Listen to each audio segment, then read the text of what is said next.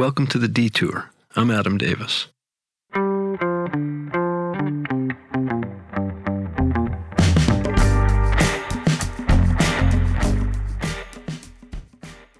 Do you remember that Sunday afternoon, maybe at the end of June, when we sliced up that watermelon? That perfect watermelon, sweet, but not yet too sweet, and the juice of it was running down the sides of our hands onto our arms. And for some reason, we decided we had to eat the whole thing, all of it, and we kept laughing while we were just shoving the melon into our mouths.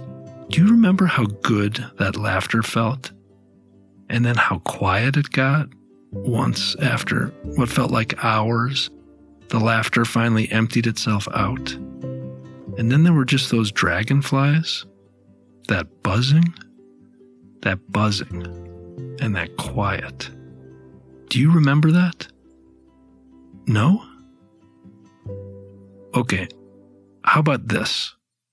Think for a second of where you live right now. Do you remember who lived there before you? And who lived there before they did? Do you remember the people who built the hospital just north of downtown? Do you remember the parade on the 4th of July? Maybe not who was in the parade, but the people who were sitting there on the curb watching it go by? Or the people who came by early the next morning cleaning it all up? You don't remember? Neither do I. I don't remember either. But I almost feel like I do. I almost remember that watermelon and those dragonflies. And I almost remember that town, that hospital, that parade, even though I made them up. It's weird. Maybe bad weird. Maybe good weird. Definitely weird enough that we want to spend this episode of The Detour exploring memory. Paul Susi and Sallie Tisdale wrote pieces for the memory issue of Oregon Humanities Magazine, and they read from these essays here. We also talk with Paul and Sallie about memory, about civic memory and personal memory, and how much we need it, and how unreliable it is, and what it all means. First, here's Paul Susi, a community activist, educator, and performing artist based in Portland, Oregon. Paul has led a number of Oregon Humanities Conversation projects and he published this essay, Here Lies, for the memory issue of Oregon Humanities Magazine. Paul and I sat down together at the X Ray FM studios in Portland, Oregon. The historic Lone Fir Cemetery in southeast Portland is a unique urban green space with towering Douglas firs, rolling hills of ornate monuments, and bucolic views of a rapidly gentrifying cityscape. But one corner of the cemetery, known as Block 14, is conspicuous for what isn't there. No grave markers, not even any dilapidated or vandalized plinths. No trees, no meticulously managed topiary. With its low fence and patchy grass, the lot resembles an abandoned field. In fact, it is the final resting place for hundreds of migrant Chinese laborers who are buried in unmarked graves. Among them, is a man named Qi Gong. Every Halloween, the Friends of Lone Fir Cemetery produce the Tour of Untimely Departures. Families are invited to walk the cemetery grounds and watch community volunteers perform in costume and makeup as they tell the stories of some of the more notable people buried at Lone Fir. This not only opens up the cemetery to local residents so they can come here and experience these stories, but it also prevents vandals from desecrating the space on one of the most likely nights for such things. There are firefighters in vintage uniforms, well to do pioneer matriarchs and patriarchs, saloon brawlers, sex workers, and mental asylum patients Children in costumes collect candy from folding tables at the cemetery entrance, and paper lanterns light the way between stops. Several years ago, I was asked to join the tour and play Qi Gong, a Chinese migrant laborer who was convicted of murder and hanged on August 9, 1889. As one of the few actors of color in this town, I was not surprised to hear that the tour was having difficulty finding a community volunteer to play Qigong. I was, however, surprised that they were telling his story at all. I was born and raised in Portland, and I've always been struck by how thoroughly amnesiac our communities are. We have never had any sense of continuity, of connectedness to our collective past. We quickly forget the reasons why things are the way they are, and indeed, we usually remember things differently with each recounting. Why aren't there any grave markers for the Chinese laborers and indigent asylum patients buried at this historic cemetery? For at least 18 years, we've known that these markers are missing. Why haven't we done anything about it? On November 6, 1887, Li Yik was murdered at the Chinese Theater in downtown Portland. Three suspects were immediately arrested Fong Long Dick, Chung Li, and Chi Gong. Li Yik was a member of a family association, also known at the time as a highbinder society, gang, or tong that was a violent rival of another family association to which Qigong and the other defendants belonged. During his trial, Qigong acknowledged this, testifying that his former employer, also a member of Li Yik's Tong, owed him unpaid wages and that he was being framed for murder as a result. The evidence that convicted Qigong was all supplied by members of Li Yik's Tong and each witness delivered identical testimony. Contemporary commentators have inferred that the witnesses were perjuring themselves for the sake of scoring a conviction against Qigong's Tong. The evidence was flimsy enough that Chung Li was exonerated, and Fong Long Dik's sentence was commuted to a few years' imprisonment. But Qigong was found guilty by an all white jury at a second trial and sentenced to death. In spite of a clemency petition, Oregon Governor Sylvester Pennoyer refused to intervene and commute the sentence. In an interview with the Morning Oregonian on August 2, 1889, Pennoyer said, I cannot see for the life of me why I should interfere. The Chinese must be made to understand that the laws of the land are superior to the laws of the highbinders. Three years earlier, in 1886, Pennoyer had successfully campaigned for governor with the slogan, Keep the Mongolians Out. When his second term as governor ended, he was elected mayor of Portland in 1896. Qigong vigorously testified in his own defense, drawing condescending praise for his impassioned eloquence. He objected to being handcuffed and hooded per the legal requirements of a judicial hanging, begging that his accusers and killers see his death without sparing anyone the messy evidence of their lies. Unusually for the time, he was hanged in a woodshed adjoining the Multnomah County Jail, likely in response to the notoriety of his case. On August 10, 1889, Qigong was quoted at length in the Morning Oregonian. He said, I no kill man, I die in woodshed with black cap over my face, so I no can see nothing. Qigong no kill man. He is innocent. Therefore he should die in the open air. One week ago, when sheriff come to me and say, Qigong, you must die next Friday, I say, all right, hang me in the yard. What for sheriff no do?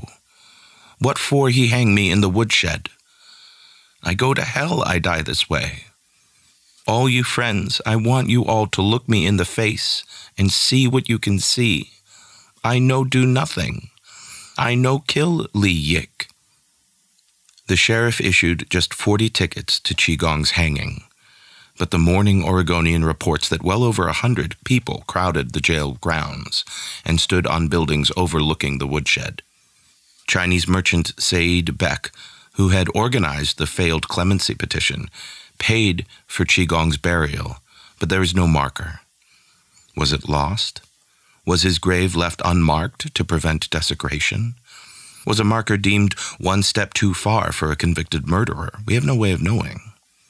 In 1896, seven years after Qigong's execution, the Morning Oregonian ran a story about a man who would burn incense and make food offerings at the entrance to the jail yard in the hopes of appeasing Qigong's angry ghost. The article read Haunting a jail yard was anything but congenial pastime for a disembodied Mongolian spirit on the warpath for his enemy's scalp, even that of a hanged Mongolian.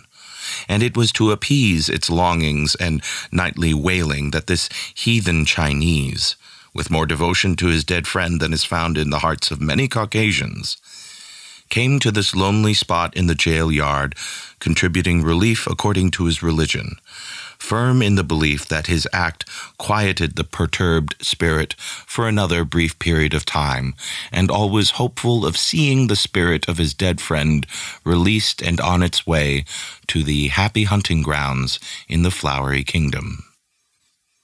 On Halloween in 2017, I played Qigong as the last stop in a 10 stop walking tour of Lone Fir. I accepted the role because I wanted to remember Qigong, and I wanted others to remember him too.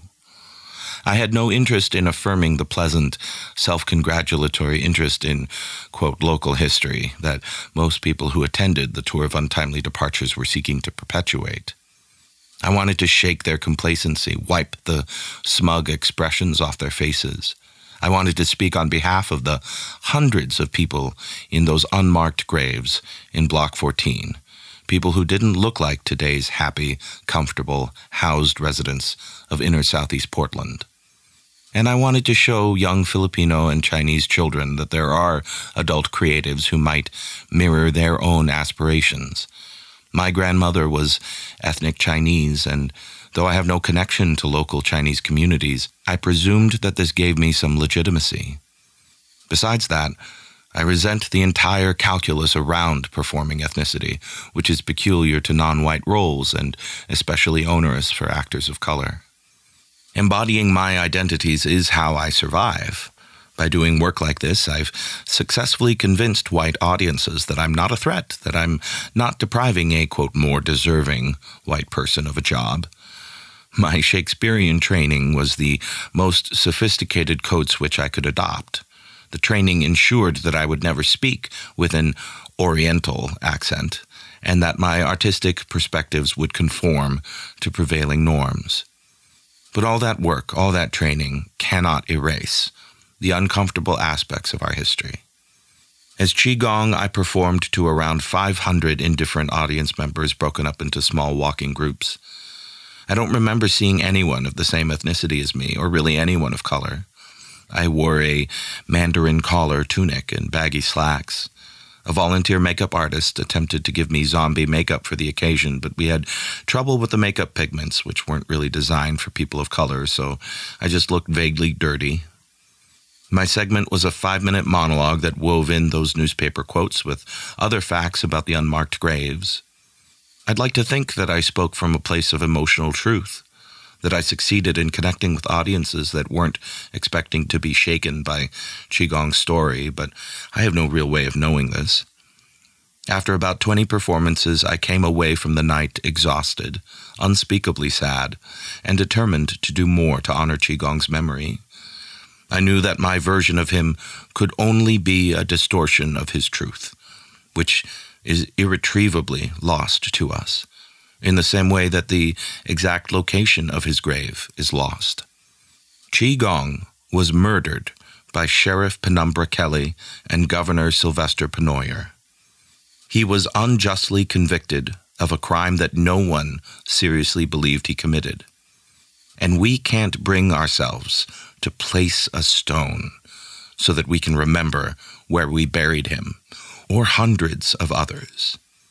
If those graves remain unmarked, we won't know where the cemetery ends and the city begins.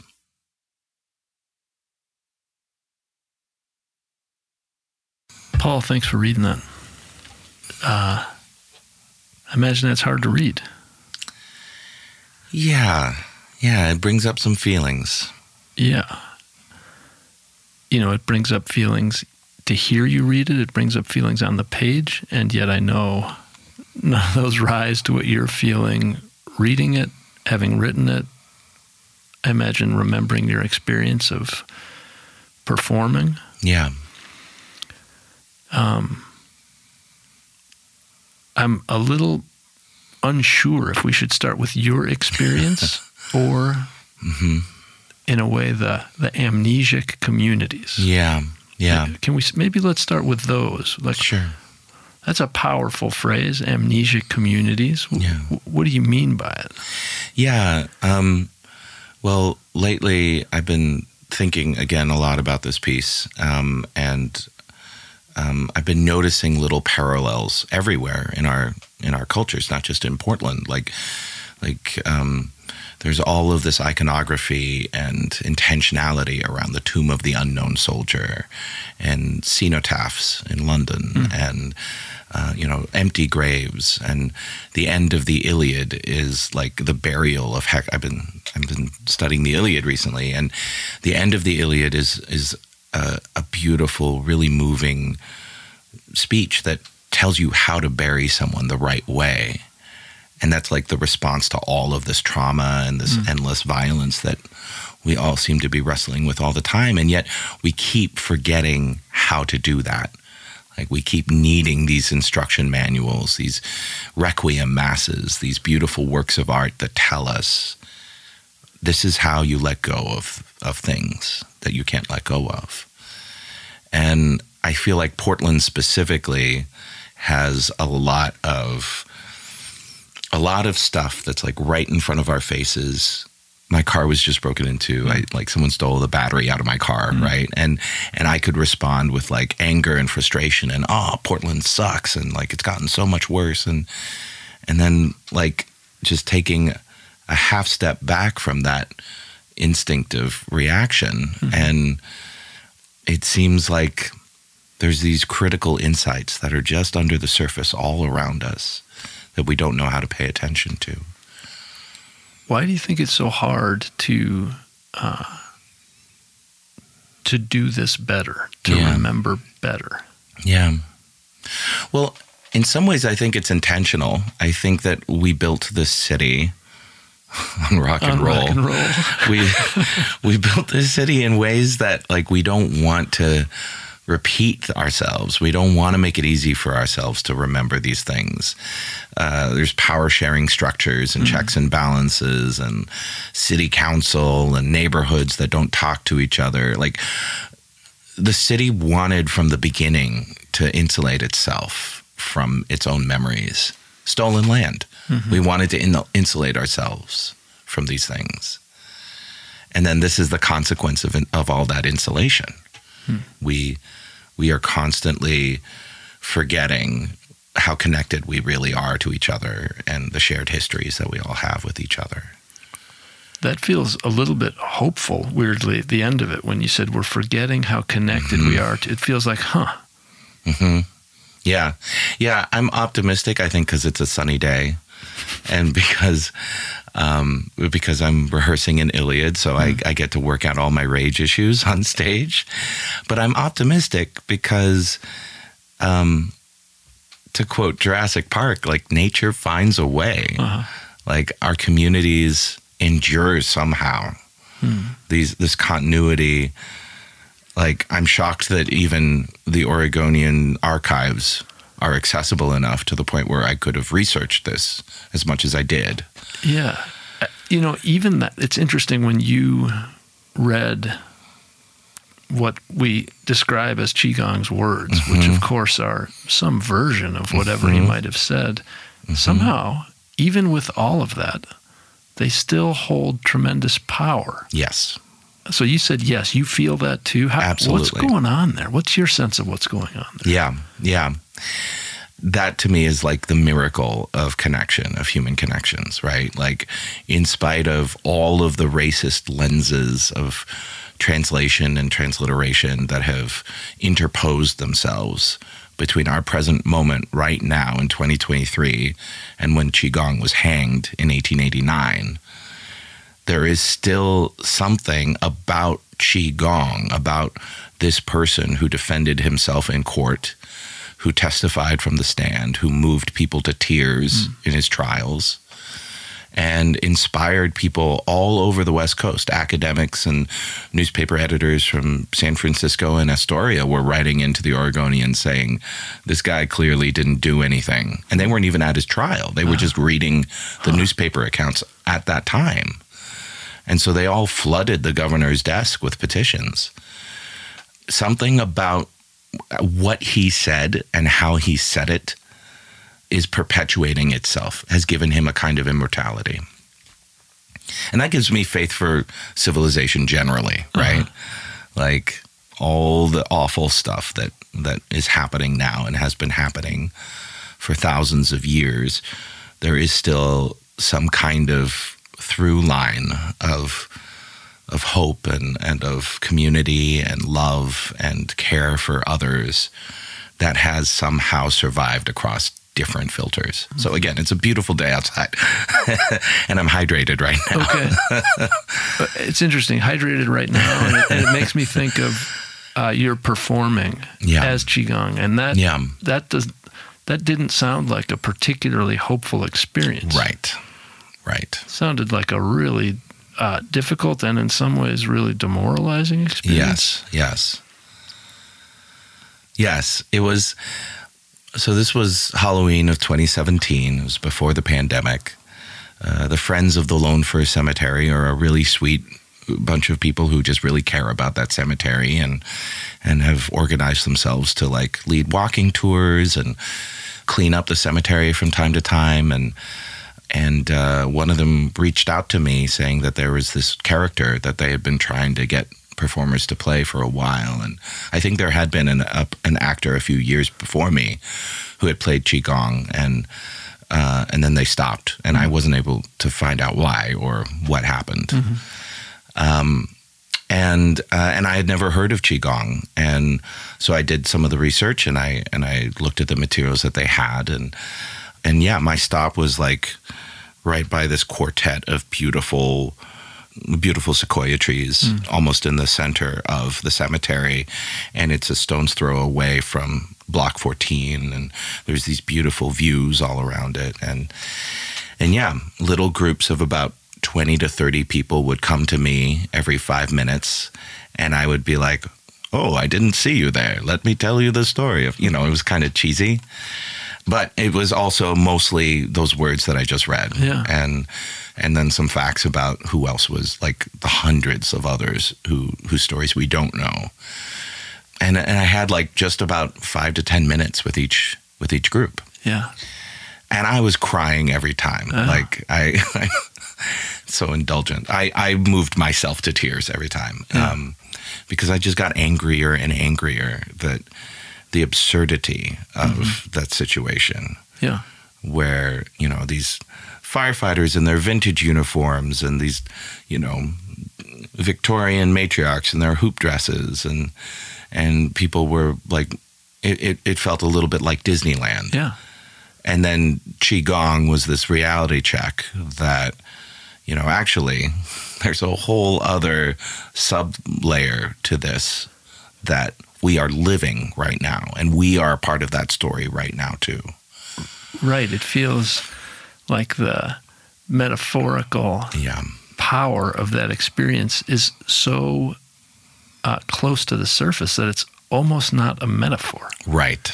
Right. It's right. like you want public history. Here, right. Here's what I need to do right. and experience in order to provide even five minutes for you as you walk right through the lovely park. Right, right.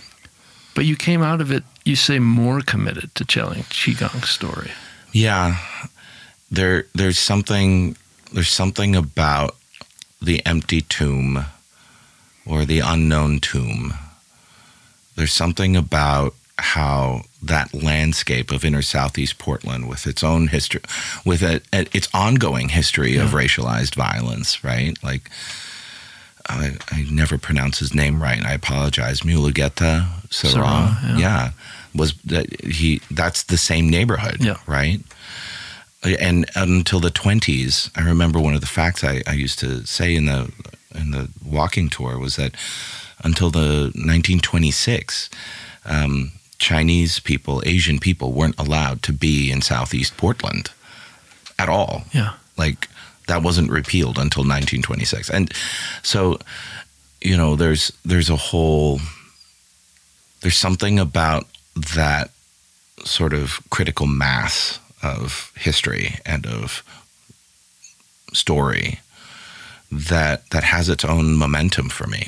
I can't uh, I can't not think about all of these things as I'm walking through. I live there. I live on 34th and Belmont. Yeah. Um, I can't not think about all of these things as I as I live in my in my own city. It seems like many of us can Yeah. not think about. I mean, this is Yeah. to go back to the amnesia communities. Yes. What is it that drives the effort to get people who are not predisposed or ready to think about it hmm to think about it? hmm Knowing that I would rather know than not know. Mm-hmm. that uh, that knowing is the beginning of wisdom, and so I I would hope I would hope that my friends and my neighbors would tell me if I was being incredibly disrespectful in my ignorance of not knowing Mm-hmm. the particular custom or the particular you know what whatever it is that I'm that I'm unintentionally desecrating. Mm-hmm. And I I want to assume the benefit of a doubt of the doubt for everybody around me that like whoever reads this and didn't know ahead of time this is not meant to make people feel bad. This is meant to inform mm-hmm. right? And that we can we can make better choices and hopefully we can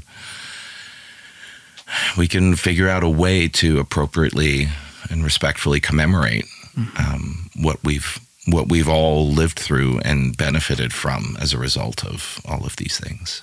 So that the commemoration, to use the word you just used, Yeah. which seems like it has memory in it, Yes. and and co, it's Yes. sort of remember together. But I felt like you really pointed forward as well. Yes, yes, yes, yeah. I don't think that you know as we as we build up and we you know we work on affordable housing and we we try to revive the city from from whatever traumas that we've been experiencing the last few years. Um, rebuilding our city and, and and rebuilding our communities has to take into account an understanding of of of what we've been building on to begin with, right? I mean, I mean that literally when I say Yeah. if we don't know where the graves are, we don't know where the cemetery ends. And there's long been rumors and you know um, urban myths around like uh, Central Catholic's high school is is is built on reclaimed property from the cemetery, and supposedly they moved everything underneath the schools. I mean, it sounds it's kind of campy. It sounds like the setup of a horror movie. Um, the the neighborhoods all around Lone Fir Cemetery were once rural and farmland, and now it's all neighborhoods and businesses and schools and. Yeah. And so it's kind of yeah, it's like it's not even a metaphor anymore. It's literally building on graves. Can I ask you to read the last sentence again Yeah. of the essay? Because I think Yeah. it feels, again, both literal and metaphorical. if those graves remain unmarked, we won't know where the cemetery ends and the city begins. How does that sentence sit for you when you just read it on its own there? Well, the the dark side of this optimism is that like I don't think we ever can really know. Mhm. Yeah, there's no way that uh, you, you could. I can't imagine that the political situation is- in the city would ever get itself together enough to accept the implications of all of this and like you know do right by these unmarked graves um, i mean I haven't been able to do it for the last 18 19 years now. What makes me think that they could get it together in the next 20 years?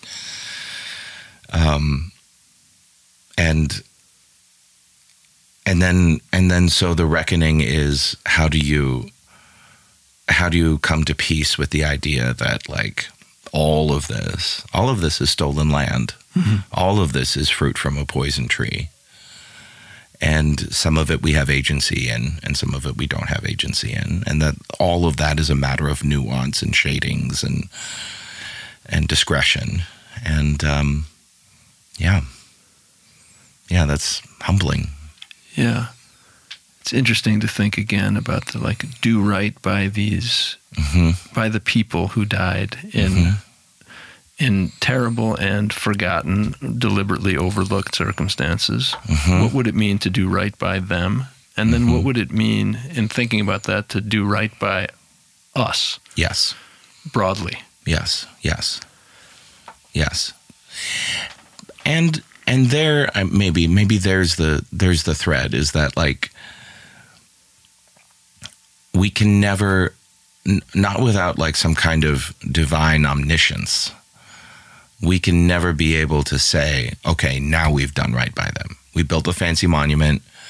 Everything's fine now right? We've we've committed to reparations. Everything's fine now. No it's it's always going to be this ongoing uh, process for every generation to confront.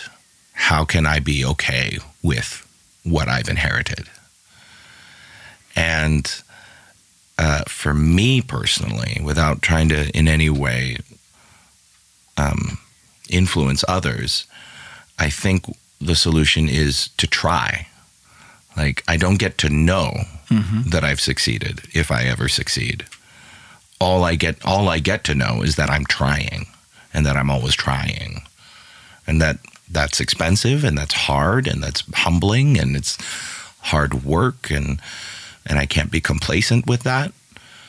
Um, but trying to bury Hector the right way, trying to whether it is a stone or it's writing more pieces or something uh, for qigong or um, yeah i think the trying is is the important part. And and it's so subjective but it's also intuitively knowable a kid can know Hmm. when you're trying and when you're not trying Mhm. like anyone can can see the difference and it's so hard to like put it into words but when you're when a leader or a community is making an honest effort to reckon with something you feel it and you understand it Mhm. and i have faith in that It's really powerful, and it's also it feels so challenging to think about trying to bury too late hmm the right way, hmm um, hmm which is a way of thinking about how are we going to be buried. yes. Yes. Yes. Because in doing this we are actually prepping our own monuments. Yeah. Yeah. Yeah. you know, a pharaoh would be like, I got to build another pyramid now. Um, what is our answer to that? You know, what is our answer to knowing that uh, we we just have what, however much time we have? Yeah. On our next episode. yeah, I mean, I, yeah, I, lo- I love it. I love that the, the hearty laugh that follows what feels like uh, some serious stuff. Um, I guess I want to ask, like, as you walk around Southeast Portland, you think Mhm. about what is and isn't uh, memorialized publicly. right. Um, you got questions in your head, a question in your head, or a strong feeling in your heart. I mean, uh, I was I was talking uh, at the beginning about all the stuff that's right in front of our faces, and for me, the strong feelings, the strong, the stronger emotions come up, the more reactive emotions come up with our housing crisis, with folks living outside right now, and people being swept from Laurelhurst Park, and people being swept from businesses and from you know parking medians uh, all over Southeast Portland, and um, and and losing everything repeatedly and suffering visibly right next to our comfortable houses and our vehicles and our the places where we walk our dogs and play with families and stuff and schools and um and so um, hmm. yeah there's no there is no tidy like, oh, if we could only all just do this, then everything would be fine. No, this is the result of years of structural racism and neglect and the impoverishment of our social safety nets and and our, our almost intentional starvation of communities mm. of communal structures and ties um, yeah and and that's you know of course it's not going to be as simple as just building more housing or just yeah just giving everybody money like there's there's no one size fits all solution to any of this but it is interesting uh, more than interesting it's worrying in all sorts of ways to think like we're looking back 140 years yeah. as we've been talking about about qigong and to yeah. think like 140 years from now what would it take? What would a community have to do to look back and see and recognize and maybe even honor? Uh, yeah. Yeah. Yeah. The um, the figure in the article um, who uh, Qigong's friend who comes back to the jail seven years later. The the rest of that article in the Morning Oregonian described him as probably a vagrant, as someone who's sleeping on the streets. And uh, the reporter picked up the story because he was new on the beat, and he was getting to know the jailer at, at the at the jail, and the jailer was new, hmm. and the jailer told him this anecdote, and then the jailer said that, and I'm paraphrasing, but the jailer said that he let this guy come back every day for like six weeks and then one day he noticed that the guy brought his bedroll and was preparing to sleep under the stairs at the jail. And that's when the jailer said, All right, that's it, no more. Never come here again, and kicked him. Hmm. The, the article describes it in the, original article in the Oregonian. Um, so that's another parallel, right? Like he was trying to bury Qigong the right way. Hmm. He was going through whatever he was going through, this guy and our city is still exactly in that same spot where we're everyone is just trying to do right. They're trying to figure their stuff out and trying to survive. And we keep running afoul of ourselves and each other. And uh, and we kept get, keep getting swept. Mm-hmm. Every time we sweep, we are sweeping away that much accumulated memory mm-hmm. and effort at reconciling. I mean, that's a little simplistic, but but that's that's what I'm seeing every time you know someone loses their birth certificate and mm-hmm. their their ID, and then now they and whatever other challenges they were already dealing with, now they have this extra layer mm. of erasure to contend with every time their tent is swept, every time their belongings are trashed. Mm-hmm. And who are we to say, you know, that anyway, it could go on and on. But that impulse in Qigong's friend, yeah, to go back, uh, yeah, mark the place, mark the person, mark what led to the the terrible way that his life ended. Yeah, yeah. Maybe we should leave it there. Maybe we should leave it. Mm-hmm can I also, though, say just a big thanks for the uh, the work and the how much of yourself you're putting into this. Thank you, thank you.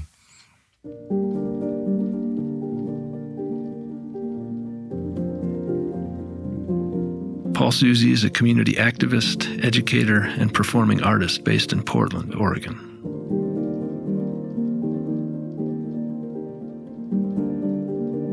Sallie Tisdale is the author of several books, including Advice for Future Corpses, Stepping Westward, and the essay collection Violation. I sat down with Sallie at the X Ray FM studios to talk about her essay, the ethics of memory and writing, and interestingly, how Zen Buddhism can help us question conventional truths about others and ourselves.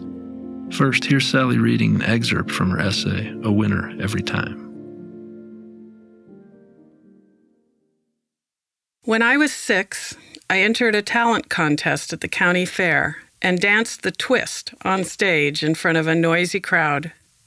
At the next year's fair, I shook hands with the television pilot Sky King and his niece Penny.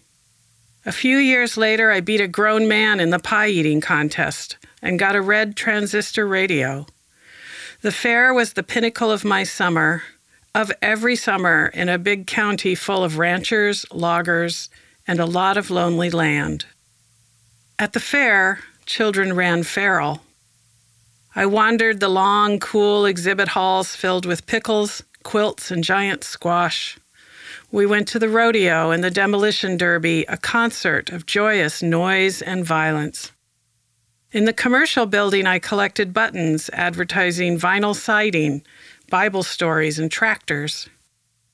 In the fragrant livestock pens, I leaned on the metal gates to gaze at pigs, chickens, and lambs destined for auction and slaughter.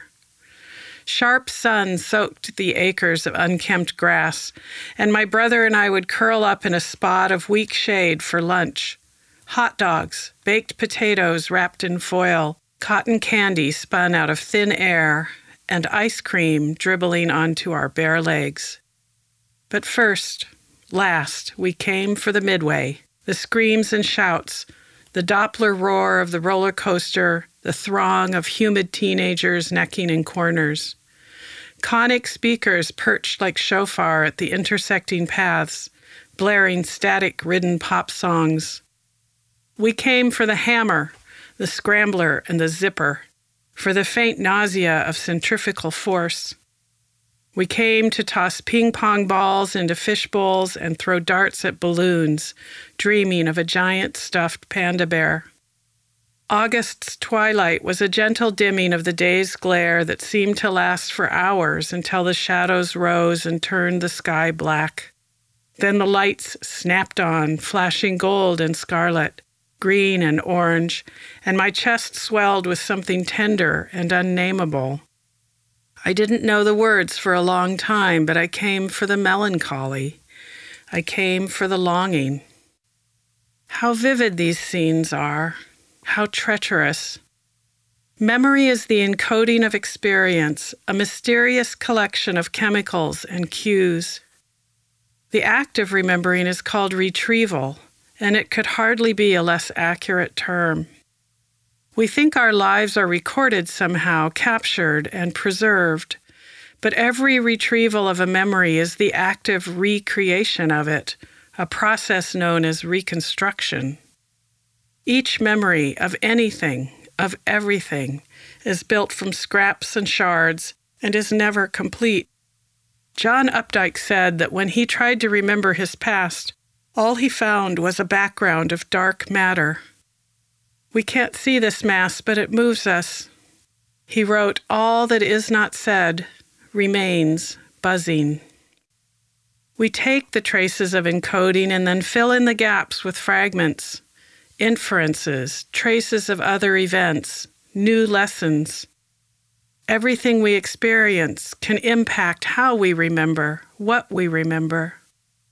With each pass, each recollection, tiny deformations appear.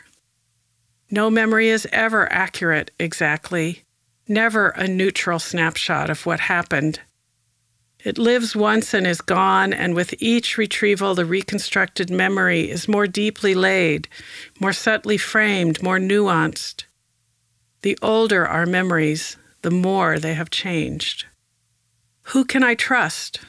Our siblings reconstruct memories from similar fragments, but differing inferences and hopes.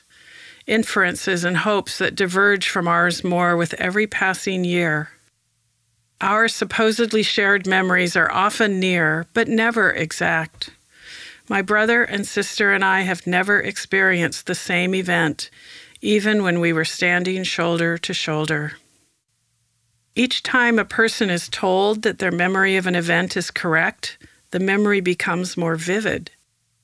That's right, my brother says to me when I ask him about the demolition derby, the ice cream, and the scene sharpens. The colors grow brighter. That's right, I say to myself each time I remember. The faint scent of manure and the perfume of popcorn wafts by. My toes curl in the dusty grass. Sallie, thanks for reading that. Thank you. And you say in a couple of places, you talk about memory as betrayal, memory as treachery. Uh, maybe we could start with those two small words betrayal and treachery. Yes.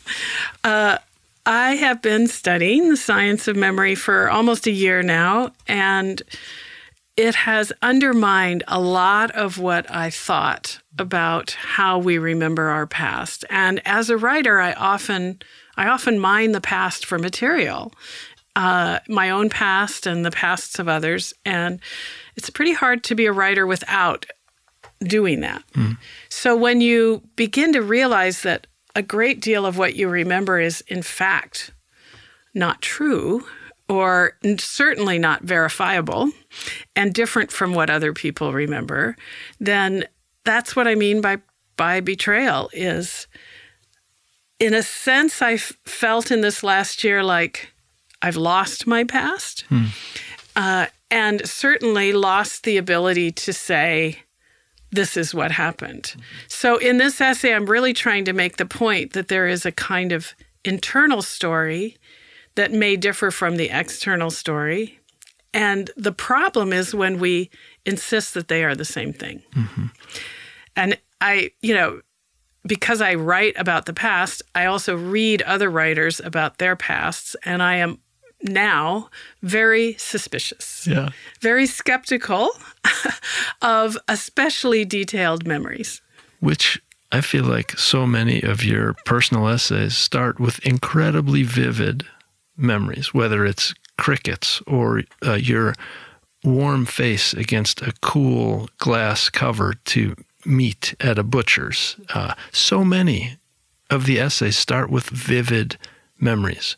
And so it's that's in a way the reason I wanted to start by asking you about betrayal is because inaccurate or incomplete is one thing. Betrayal feels like all right. Right.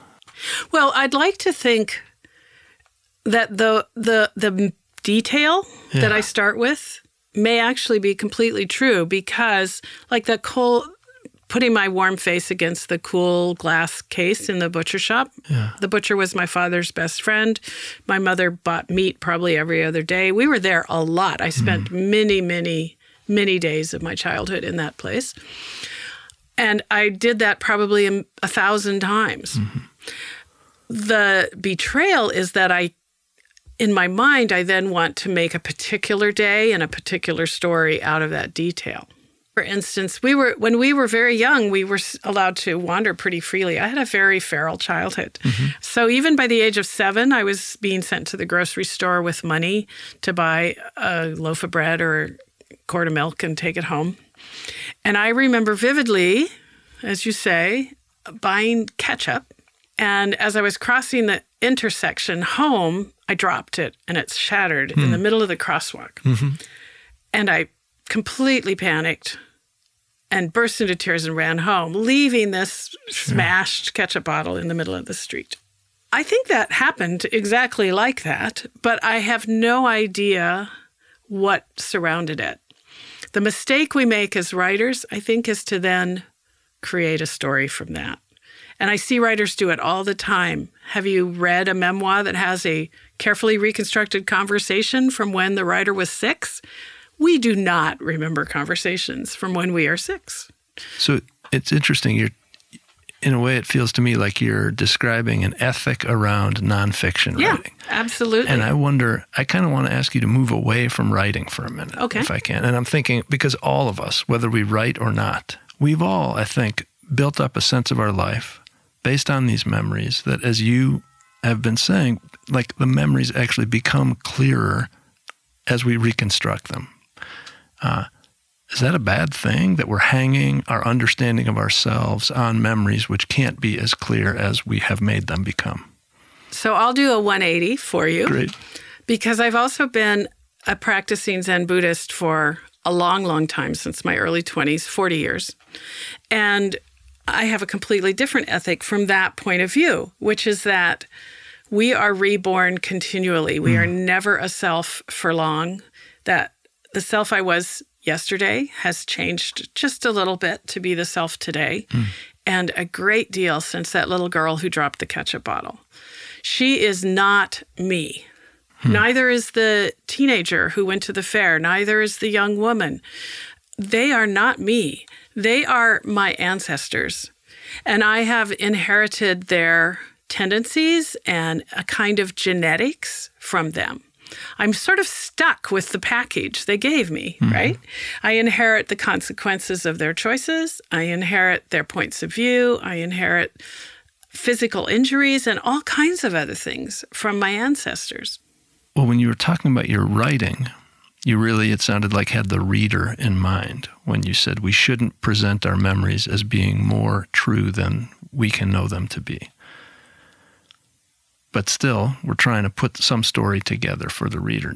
As you've been talking about Buddhism, it sounds like you're saying the story we tell ourselves, we, sh- we shouldn't trust that either. Well, not trust it so much as not be driven by it. Okay. If that makes sense. Uh, we all carry scripts in our head. We all carry hmm. um, voices in our head from the past that tell us we are certain kinds of people or that we like or don't like certain things and so on. I mean, some people have a script about being unlovable. Mm. Some people have a script about being smarter than everybody. Everybody's got a script. The problem is when we believe them all and don't recognize them as something from the past. It's interesting. It's just it's interesting to think about uh, the relationship between the things we don't know in the past, which it sounds like feel like you're making an argument that we know less than we, we act as if we do. Yeah, we know much less. And, and as you read the science, which is, like I said at the beginning, undermines a lot of what we presume about ourselves, the more you remember it, the more it changes. The more you verify it, the sharper it gets. And all these, you know, it's very, actually very easy to create false memories in people. And they are just as emotional even more detailed and more vivid than accurate memories often. And people often they'll say, "Well, it's so clear, it's so vivid, it must be true." And in fact, that's kind of the opposite. We we sort of polish a lot of our memories. Mm-hmm. And because of the way memory works neurologically, it's continually grabbing new fragments every time you reconstruct it. I guess I'm still wondering about the relationship. Like for many of us, that doesn't seem like an unproductive thing. No, no. How do we remember that we're not that person that we remember hmm. being? That every day is an act of reminding ourselves, and I love the word remind, mm-hmm. reminding ourselves that we are not who we were that we are reborn into this new conditioned self. One of the interesting conflicts we we come to here is I tell my younger students that it's too soon for them to write many of the stories they want to write. They don't have any kind of space or objectivity or even um, understanding of the story that they're trying to write. They haven't found that internal story completely yet. And they so they want to write about things that are still very fresh. And I often tell students give it time, you know, let it calm down, find some composure around the event, whatever it is.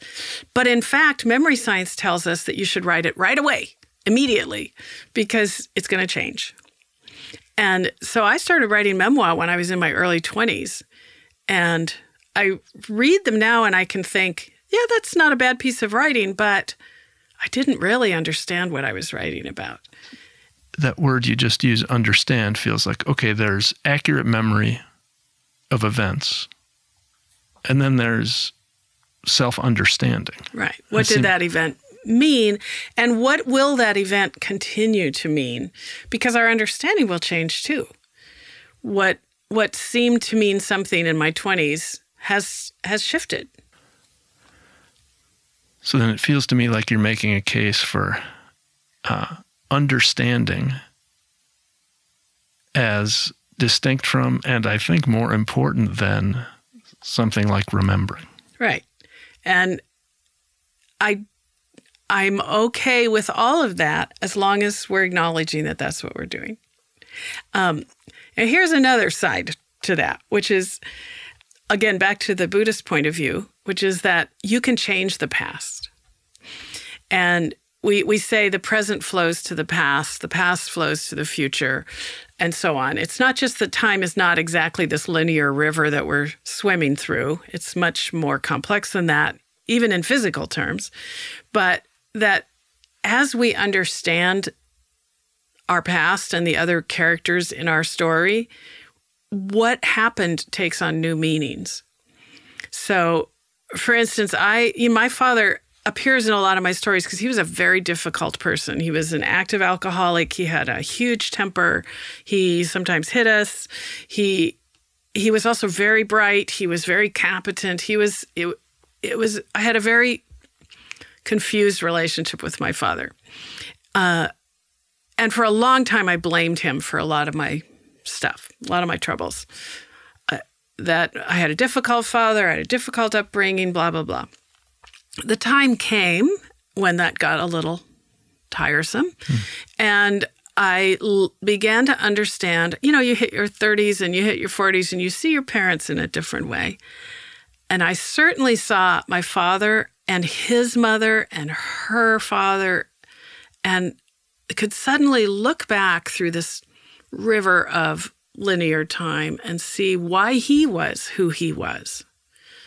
His mother was a serious piece of work.